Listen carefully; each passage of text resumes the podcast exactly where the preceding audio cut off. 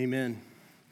It's a joy to be before you this morning to preach the word, and I, I would invite you to open up uh, uh back again to 1 Samuel chapter 12. This is a longer narrative passage, and so I wanted us to read it during the uh, scripture reading so that we'd have a chance to take it all in. I'm not going to reread all of it, I just want to uh, dive in deep. I have been studying through 1 Samuel and discovering all sorts of really fascinating things I didn't know about Samuel. Um, one of the things that really fascinates me about his life is that he was kind of like Moses. He was a prophet, he was a priest, and he was a ruler, or he was a judge specifically. Uh, you know, Moses was a prophet, a priest, and a, a ruler to the people of Israel, and so is Samuel. I never really thought of him that way, but he is all he fulfills all three roles in his ministry in a very special, unique ministry. And where we are in 1 Samuel 12 is really a, a, a change of government, a change of the system of how they were ruled from judges to kings. Um, and and that, that we're at that turning point. That's where we're at in history. And this message that I'm going to be preaching from is Samuel's message he preached on that day when it shifted from judges to kings, to uh, a king ruling over them. Uh, he's known, Samuel is known as the kingmaker. He anointed King Saul, and King Saul was, of course, the first. He anointed King David as well. Uh, and so he inaugurated the, the kingdom in, in the, the kingdom of Israel.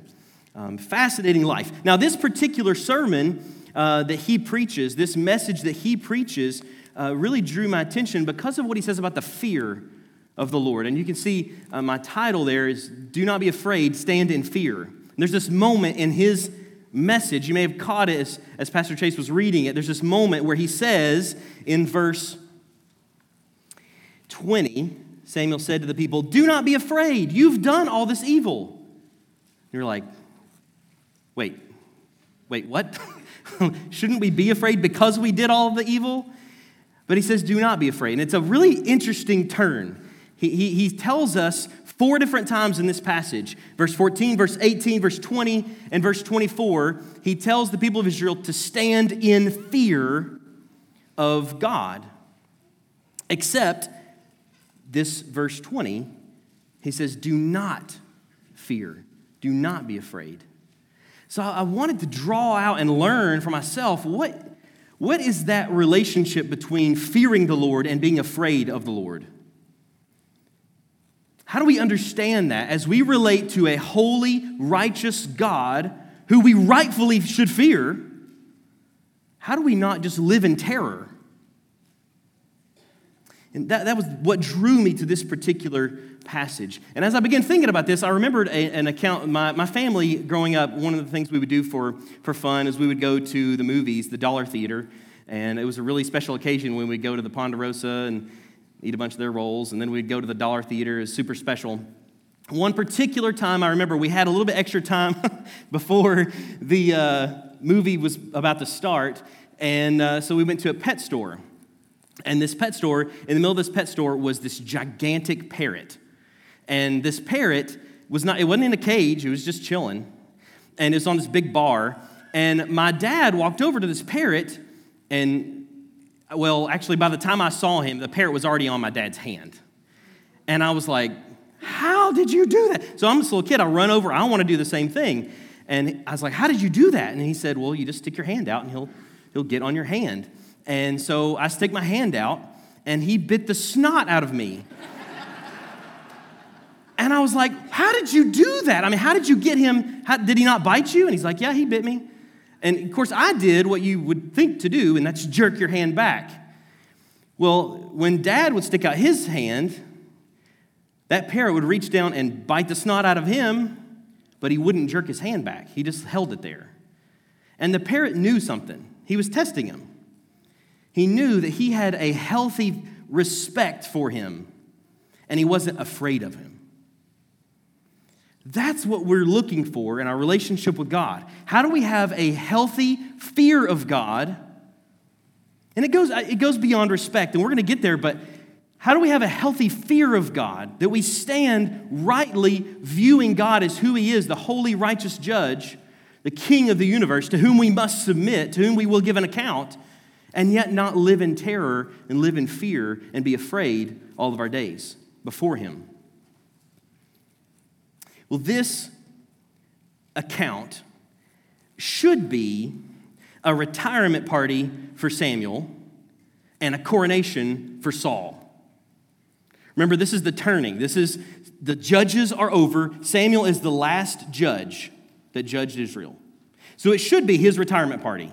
This should be a big celebration of, like, hey, Samuel, thanks so much. You were a great prophet and a great priest and great judge, and we appreciate you, and give him a mug, you know. And, uh, and then it switches over to Saul, and it should be his coronation.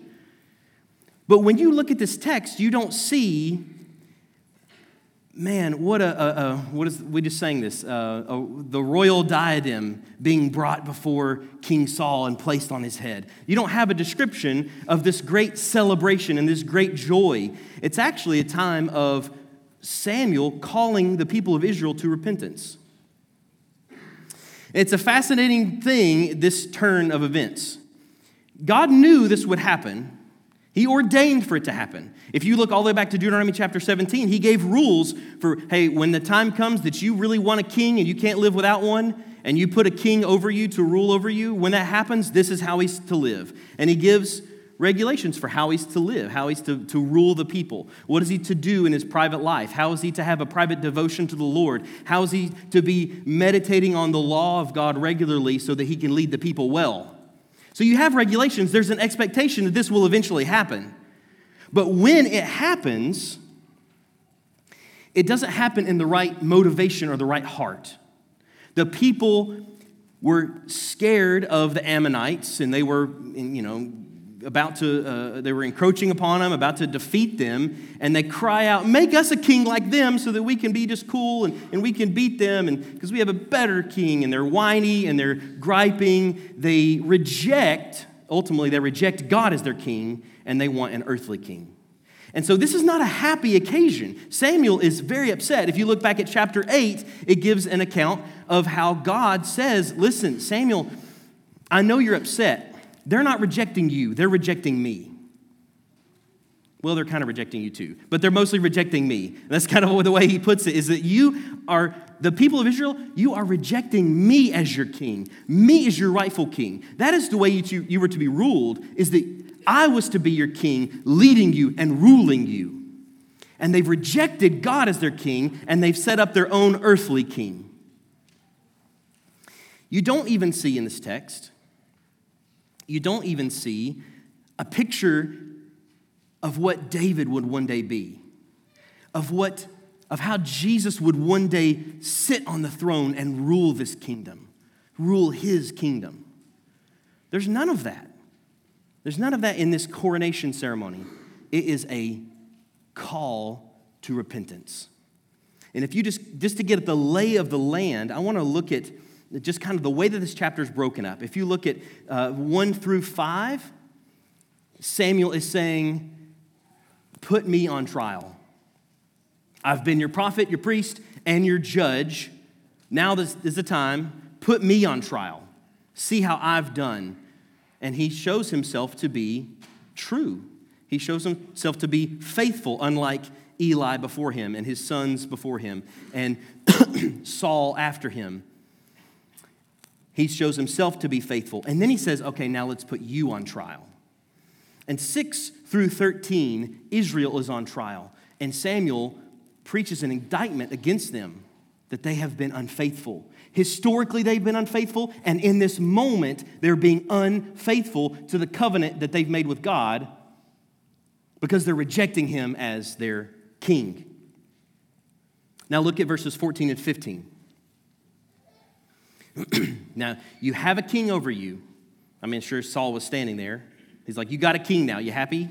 And then he says, Listen, if you will fear the Lord and serve him and obey his voice and not rebel against the commandment of the Lord, and if both you and the king who reigns over you will follow the Lord your God, it will be well.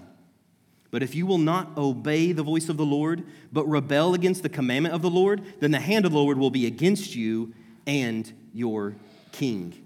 This is his call to repentance, his call to repent. He then says, just so you know that this message comes from God, I'm going to call down thunder and rain upon you. Now, that seems like a little bit harmless. This is the, the if you notice, he even says, it's, behold, it's the wheat harvest. This is the dry season.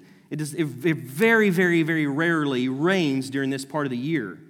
And I'm going to call down rain and call down thunder so that you know that this message comes from God. They are terrified. Then Samuel says, Do not be afraid. So I want to look more closely at why is that? Why is that he is able to tell them, Fear God, don't be afraid? My, my first point comes from verse 14, but it's repeated. It's this idea of stand in fear of the Lord. How do we understand the fear of the Lord? How do we understand what does it mean to fear God? What does it mean to stand in fear of him? This is a reverence and awe and a recognition, a right recognition that he is everything and I am nothing. It is developing a relationship of authority and submission. Because God is majestic and holy and righteous and good and perfect and everlasting, and I am finite and weak and poor and tiny and a blip on the radar, I submit to Him. It's a right relationship. We understand that we submit to a holy God. And this is what gives us purpose because it's God that has created us, especially. And he's, he's created us especially to worship Him and to serve Him and to live in a relationship with Him. If you walk away from that relationship, that's an unnatural life. And so it's living in fear of God that actually brings fulfillment. It brings satisfaction. It brings joy because you're doing exactly what God has called you to do. It brings worth to us. The fear of the Lord is an attitude. It's an attitude of our hearts that then from that flows our thoughts and our words and our actions and our choices the fear of the Lord is a frame of mind. If you're living in the fear of the Lord, you're living in right relationship with God, and that'll affect every part of your life. And Samuel gives us three specific things that flow from a healthy fear of God. This is also in verse 14. If you fear the Lord, and then he says, What does that look like? What does it look like to fear the Lord? Give me some practical application here. He says, First of all, serve him. He says, serve him, he says, obey him, and he says, follow him. First, let's look at serve the Lord, and he says, serve the Lord with all of your heart. These commands are repeated. You can see they're repeated throughout this chapter. Fear the Lord appears four times, serve the Lord appears three times. You can see he repeats this throughout a sermon because this is significantly important.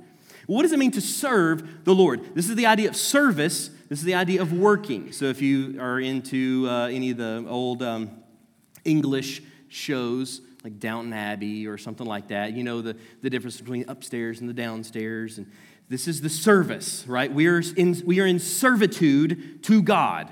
He's the king. We are in servitude to him. We live our lives for his glory, for his good. Everything that we do is for his betterment, it's for his good. We're a slave to. It also has the idea of worship. We live in worship toward God, a life of service. And so you can see how this then will play out in your life. If you're living in service to the Lord first and foremost, it'll affect all your other relationships. Because every other relationship, then, if you put God at the top as He is my number one priority, everything in life is about Him, then everything else gets bumped down a notch. But it also defines it in a new and rightful way. So, if you are a son or daughter, you begin to understand authority and submission because you're submitting rightfully to God And you know that God has placed authority, in authority over you, parents. So you will begin to submit to them. If you are a parent, you understand God as your heavenly Father, whom you submit to and who is in authority over you. And you know that He has entrusted to you children. This is what we celebrate this morning. This parent commitment. We're saying, before God, I know that God has entrusted to me this child to nurture and protect and care for and love and shepherd. It's my responsibility. You see how that defines my relationship with Magnolia? As a husband, you know that God has said, He who finds a wife has found a good thing, and that He's placed you in a position to lead and to care for, to provide, and to protect, to follow His example that He gives us to wash her in the water of the word. It defines your role as a husband, as a wife. You understand that first and foremost, your fealty goes to God. You are submitting to God, but you also know that He's placed in your life a head you are to willingly submit to, and you are to have a love for His word that leads you to respect your husband. Everything your hand finds to do, you're enlisted in His service. You are enlisted, and your goal, your aim, Timothy or Paul says, your aim is to please the one who has enlisted you. Fearing the Lord looks like serving the Lord, but next, obeying the Lord. Obeying the Lord. This is that point B. He says, Obey the voice of the Lord. And the counterpart to that is don't rebel against his commandments. If you rebel against the commandments of the Lord, then the Lord's hand will be against you, is what he says. You do not want to be in that position. You want to rightfully fear God and know there's real consequences to my actions before a holy God. So, obeying the voice of the Lord, what does, that, what does that look like? Well, this word is significant. The word here is Shema, which I only say because this is the, this is the word he uses in that, that greatest of all commandments in the Old Testament. Jesus says this is the great and first commandment Hear, O Israel, you shall love the Lord your God with all your heart, soul, mind, strength. Is the greatest of all commandments. Hear. That word Shema means to hear. But it's not just hear, it's hear and listen and know and understand and obey. It encompasses all of that. It's not a passive thing, it's a very active thing. When he says, Hear, O Israel, the Lord your God, the Lord is one, he's saying, this is an active thing. You need to be listening. You need to be uh, uh, turning your, your attention toward the Lord. Very active thing. He's just recalled in this account of verses 6 through 13 he's just account he just given an account of the history of this covenant that he's made with israel. To hear first off hear o israel the lord our god the lord is one. He recounts the man who used it. He talks about moses. He talks about aaron. He recounts the covenant that it introduced and he talked about their failure to obey that covenant. The people of Israel failed to hear, they failed to obey the voice of the Lord. Well, how do we do that just practically? Let me just give a couple things. How do we live in fear of God in such a way that we're obeying the voice of the Lord? Well, it must start with hearing. If you're not have, if you don't have a regular intake of God's word, if you don't have a, a regular diet of God's word, then how are you going to expect to obey if you don't hear?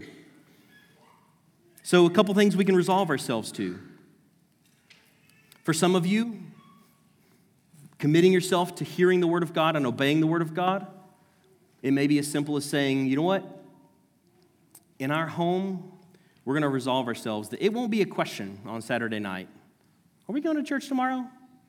That should be, that should be a foolish question in your home for your children to say, Are we going to church tomorrow? It's expected, it's what we do. It's just a part of life. It's who we it's who we are as the people of God that we would gather together as the people of God. Because when you come here and you gather, you hear the preaching of God's word. Maybe for some of you it is during the sermon you're more attentive. You're taking notes. You're then studying those notes before community groups so you can be prepared to discuss it and apply it to your life and apply it to others' lives. Maybe it's going to bed earlier on Saturday night so that Sunday morning is not the most horrific morning of the week. Right? Because Sunday morning is a what? A couple of you know. It's a Saturday night decision, right? Maybe for some of you, it's committing to a discipleship class.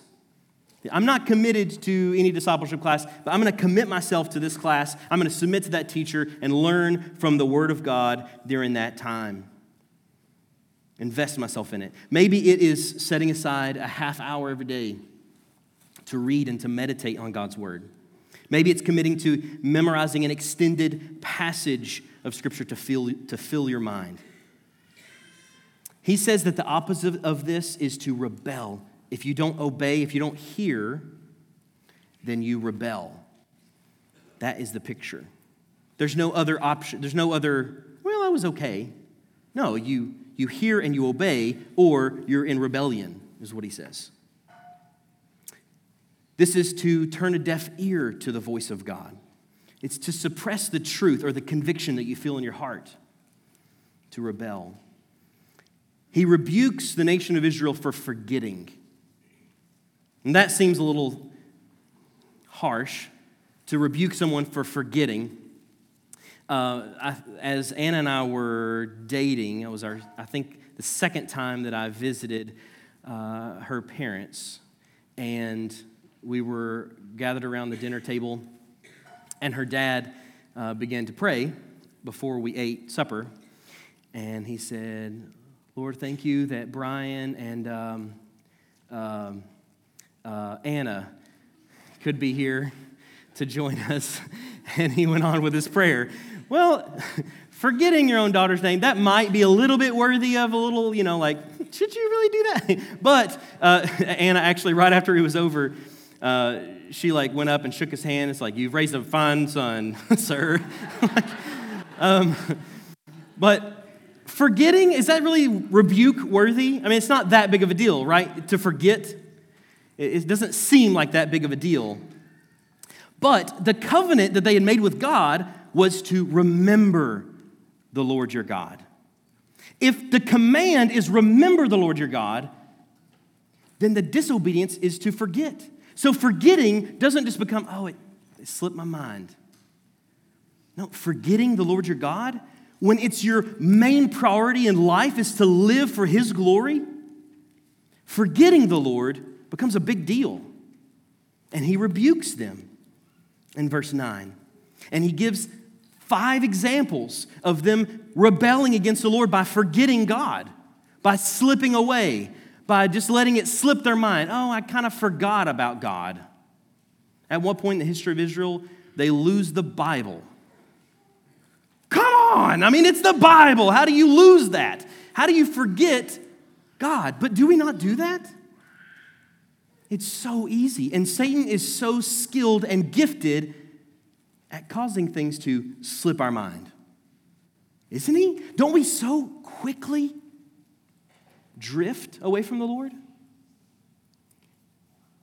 The author to the Hebrews says, we have to pay much closer attention to the things that we've heard, lest we drift away from them.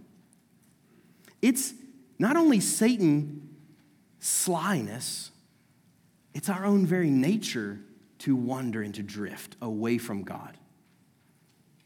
You don't naturally accidentally drift closer in a relationship with God. You don't just wake up one day and think, man, this is great. I'm so close to the Lord. No, it takes work, it takes attention. You have to be active and intentional about pursuing God, about remembering God, about serving Him and obeying Him and living for His glory. Resolve yourself not to drift, resolve yourself to remember by listening to the voice of God. And this third way, he says that we are to fear God is to follow the Lord without turning aside. To follow the Lord. Same idea. We're following the Lord, but we are tempted to drift. We're tempted to, to turn aside. And he says, if you will follow the Lord without turning aside. This is the idea of, of discipleship. This is Jesus going to the disciples and saying, Follow me. It is the disciples coming along beside or behind him and following in his footsteps, imitating everything that he does. It's a single minded devotion that I'm going to follow the ways of the Lord. It's active, it's intentional imitation. We sang, Turn your eyes upon Jesus. Look full into his wonderful face, and the things of this world will grow strangely dim in the light of his glory and grace. The psalmist says, Turn my eyes from looking at worthless things and give me life in your ways. Following the Lord is a single, narrow path that leads to life and life more abundant. This is discipleship after he defines what it looks like to fear the Lord, he then calls them to repentance. This is verses 16 through 19. Look there. Now, therefore, stand still and see this great thing that the Lord will do before your eyes. Interestingly, that says, see this great word that the Lord will do before your eyes. This great word, the voice of the Lord affirming what his prophet is saying. See, stand still and see this great thing. It's wheat harvest today. I will call upon the Lord that he may send thunder and rain, and you shall know and see that your wickedness is great, which you have done in the sight of the Lord, in asking for yourselves a king. So he called upon the Lord. The Lord sent thunder and rain that day. And all the people greatly feared the Lord and Samuel. And the people, how do they respond? Verse 19. They say to Samuel, Pray for us. Pray for your servants to the Lord your God that we may not die. They are terrified. For we have added to all our sins this evil to ask for ourselves a king. Remember, this is supposed to be a coronation, a retirement ceremony, but it's a call to repentance. He's calling them to turn from their sin. And this is the turning point, verse 19, where it all shifts. And the hinges are faith and repentance. I want to draw your attention to that in this text. The hinges that turn the Lord's anger away from the people of Israel are faith and repentance. It seems odd in verse 20 that his first words, like we said, would be, Do not be afraid. You've done all this great evil. It should say, Do not be afraid. You didn't do anything wrong. Or, You should be afraid because you are wicked. But he says, Do not be afraid. Now, he says that intentionally. There's no accident here. The Holy Spirit knew what he was doing when he inspired this. Samuel knew what he was doing when he preached this. And it, it, at root has to do with this singular idea. And I want you to understand this above all. The only way to stand before a holy God and not be afraid is to have perfect fear. The only way to stand before a holy God and not be afraid is to live in perfect fear what we mean here is perfectly serving, perfectly obeying, perfectly following the Lord your God. Right? If you are perfectly serving the Lord, if you are living in perfect fear of God, then you would have nothing to fear to stand before Him. But we have one problem. We have done all this wickedness, and we've added to all these sins that you've listed rejecting God as our king. And so they are terrified, and rightfully so. They've rejected the God who they swore to serve. They've broken the covenant. They are doomed, if that's true. They're doomed. There's no way they can not be afraid before a holy God. It seems like. And here, here's the reality Turn to Romans chapter 3. It's not just that they are doomed, but Paul says that we all are. In fact, he says, he builds a whole entire argument, a whole entire case for showing in chapter 1 of Romans the Gentiles are doomed. They are all sinners and all deserve the righteous wrath of God. And then he takes all of chapter 2 and he says, Oh, you Jews think you're that much better because you have the law. No, the law condemns you as well. You are doomed because you are all sinners. And then in chapter 3, he sums it up. Look at verse 9. Verse, let's pick up in 10. As it is written, none is righteous. No one perfectly fears the Lord. None is righteous, no, not one. No one understands. No one seeks for God. Everybody's turned aside. Remember that? Follow, do not turn aside. Every single one of us have turned aside. Together we've become worthless. None of, none of us have done any good, not even one. Now skip down to verse 18. There is no what? There's no fear of God before their eyes. All of us stand condemned. All of us before a holy God should be mortified, should be shaking, should be terrified. And yet he says, Do not be afraid. Do not be afraid. You have done all this evil. What? Do not be afraid. You've done all this evil. How can it be that a sinful human being can stand before a holy God not in fear, in terror? It's not by doing better. It's not by trying harder. It's not by doing less good. That would just mean that you're a wicked person who occasionally does good things. No, it requires a change of nature, a change of heart. It requires God to reach down to your cold, hard heart of stone and give you a heart of flesh. It requires that your old self dies and that you are made alive in Jesus Christ. Your sin, your filth, your unrighteousness taken away from you and placed on Christ on the cross and his righteousness given to you. How is this possible? Look at Romans it's a little bit farther down, verse 20, chapter 3, verses 21 through 24. it's only possible through someone else's righteousness. Someone else lived in fear of the Lord perfectly on your behalf. He says, The righteousness of God has been manifested Skip down to 22. The righteousness of God through faith in Jesus Christ for all who believe. Verse 23 For all have sinned and fall short of the glory of God. We established that. And are justified by his grace as a gift through the redemption that is in Christ Jesus. There is only hope in you being absolutely changed.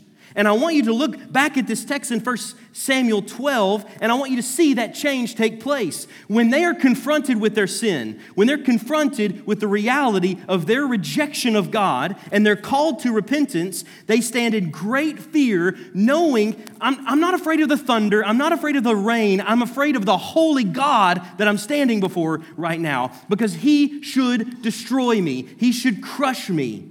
And what do they say? They say, Pray for your servants to the Lord your God that we may not die. And they confess their sins and they put their faith in God. They say, We have added to all our sins this great evil to ask for ourselves a king. This is their faith and this is their repentance being demonstrated through pleading with Samuel, Please pray for us. We believe, help our unbelief. This is their cry of salvation, and that changes everything. Everything has changed now. This is the hinge that shifts everything.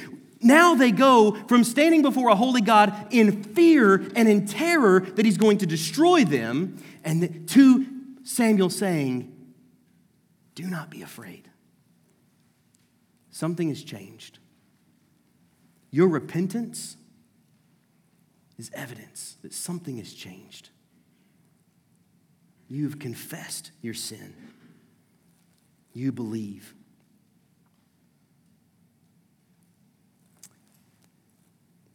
This is not just a nice speech that's kind of interrupted by this cool parlor trick of thunder and rain. They are genuinely terrified. It's serious wrath about to be poured out as the thunder crashes, the lightning strikes as the rain is pouring down. They are remembering everything that Samuel reminded them of. They're remembering that when fire came out from the Lord and consumed their ancestors. They're remembering when God looked upon the earth and saw that, that there was only evil ever continually in man's heart, and so he sent a flood to destroy. They remember Korah's rebellion when those who rebelled were swallowed by the earth and destroyed. And then a plague struck, and over 14,000 died before they were able to offer up a peace offering and make peace. They remember what God is capable of, that He is capable of destroying them, and they know that He should. They understand their sin rightfully. But instead of, the, of lightning, coming with that thunder and striking them dead. Because of their repentance, the lightning of God's word strikes their heart as truth. They believe, and another miracle takes place. They're changed, they're brought to life. Their response is faith and repentance. My prayer for you is that as the word of God is preached, it would strike your heart as true, like lightning to your soul. That it would bring conviction that you stand before a holy God condemned apart from knowing Jesus Christ. And my prayer is that you would respond as they did in faith and repentance before a holy God. As God looked down on them, they repent. What happens? He doesn't, he doesn't look into their future and see that, oh, they're eventually going to fear me. So I, I guess I'll save them because down the road they'll fear me. No, look at chapter 13. It goes downhill from here. He doesn't look into their future and say, oh, they're going to fear me, so I guess I'll save them. No, he looks into the future and sees that their sin is placed on the cross and taken away. He places their sin on the cross of Jesus Christ. This is why Paul says in that same passage in Romans God becomes just and the justifier of the one who has faith in Jesus. It looks like God is sweeping all of the sin under the rug.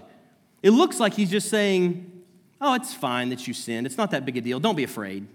No, that's not what he's doing. He takes care of sin once and for all at the cross. Praise God for that. And the same thing can be true of you right now in this moment. As the word goes forth, as the Holy Spirit rains down and convicts, you can turn to Christ in faith and repentance. And Jesus doesn't look forward to see if you'll serve him or not. He looks back at what Christ has already done on the cross he puts your sin, your filth, your unrighteousness on his own beloved Son. And he takes the righteousness of Jesus, the perfect life that he lived, serving the Lord, obeying the Lord, and following the Lord perfectly, and he takes his righteousness and gives it to you so that you are changed. You are new creation in Christ Jesus. And that is my prayer is that you would turn to Jesus Christ. He takes the record of your sin and he nails it to the cross. Hallelujah. In verses 20 through 22,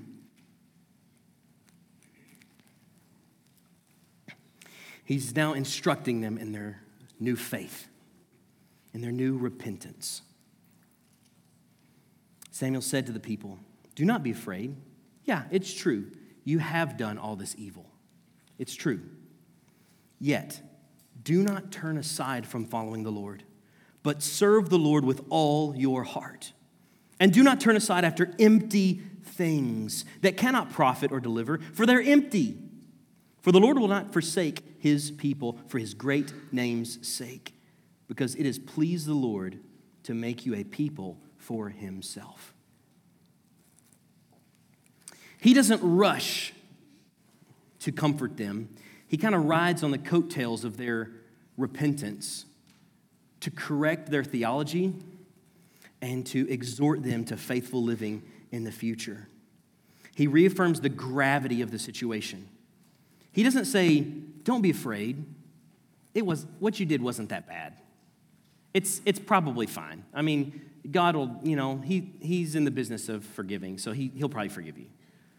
No. He says something has changed. He reaffirms it's true.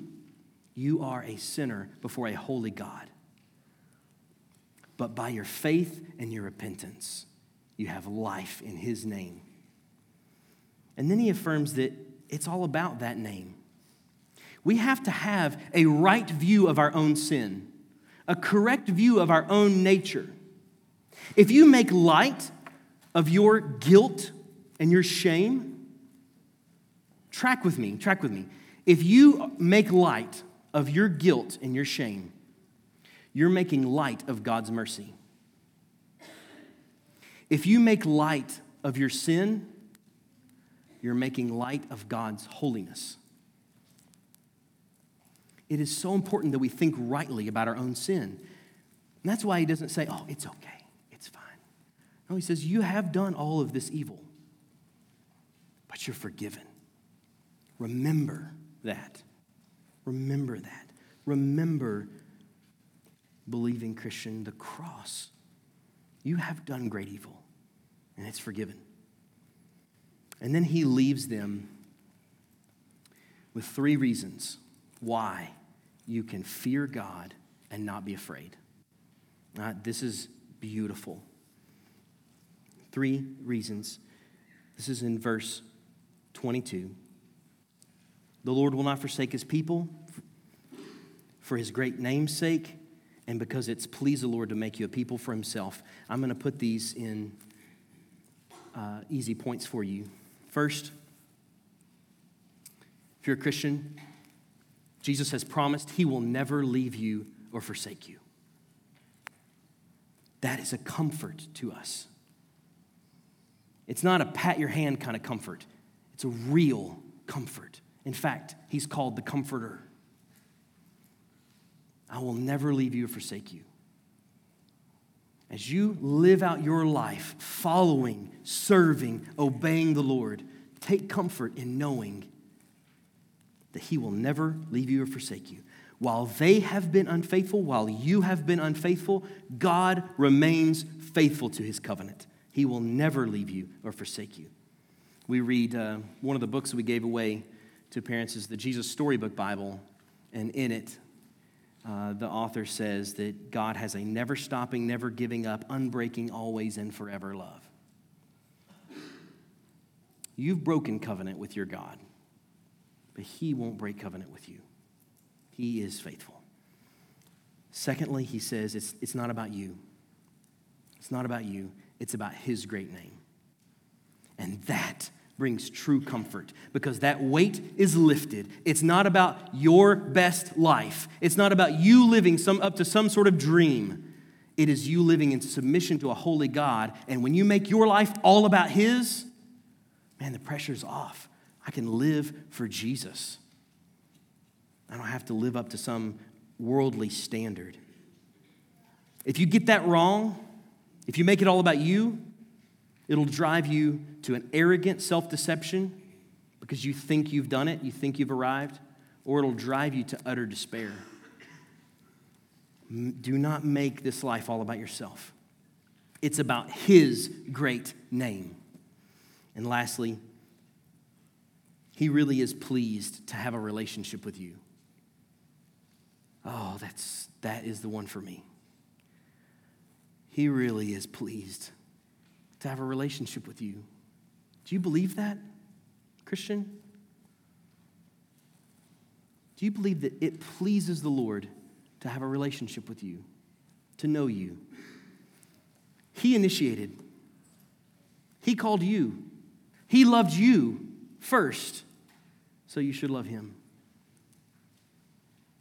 If you forget that, meditate on the cross because it's at the cross that He's demonstrated that love. It really does please Him to have a relationship with you. It pleased Him to woo you, to pursue you. It pleases Him to draw you ever closer. Remember that and fear the Lord. Let's pray.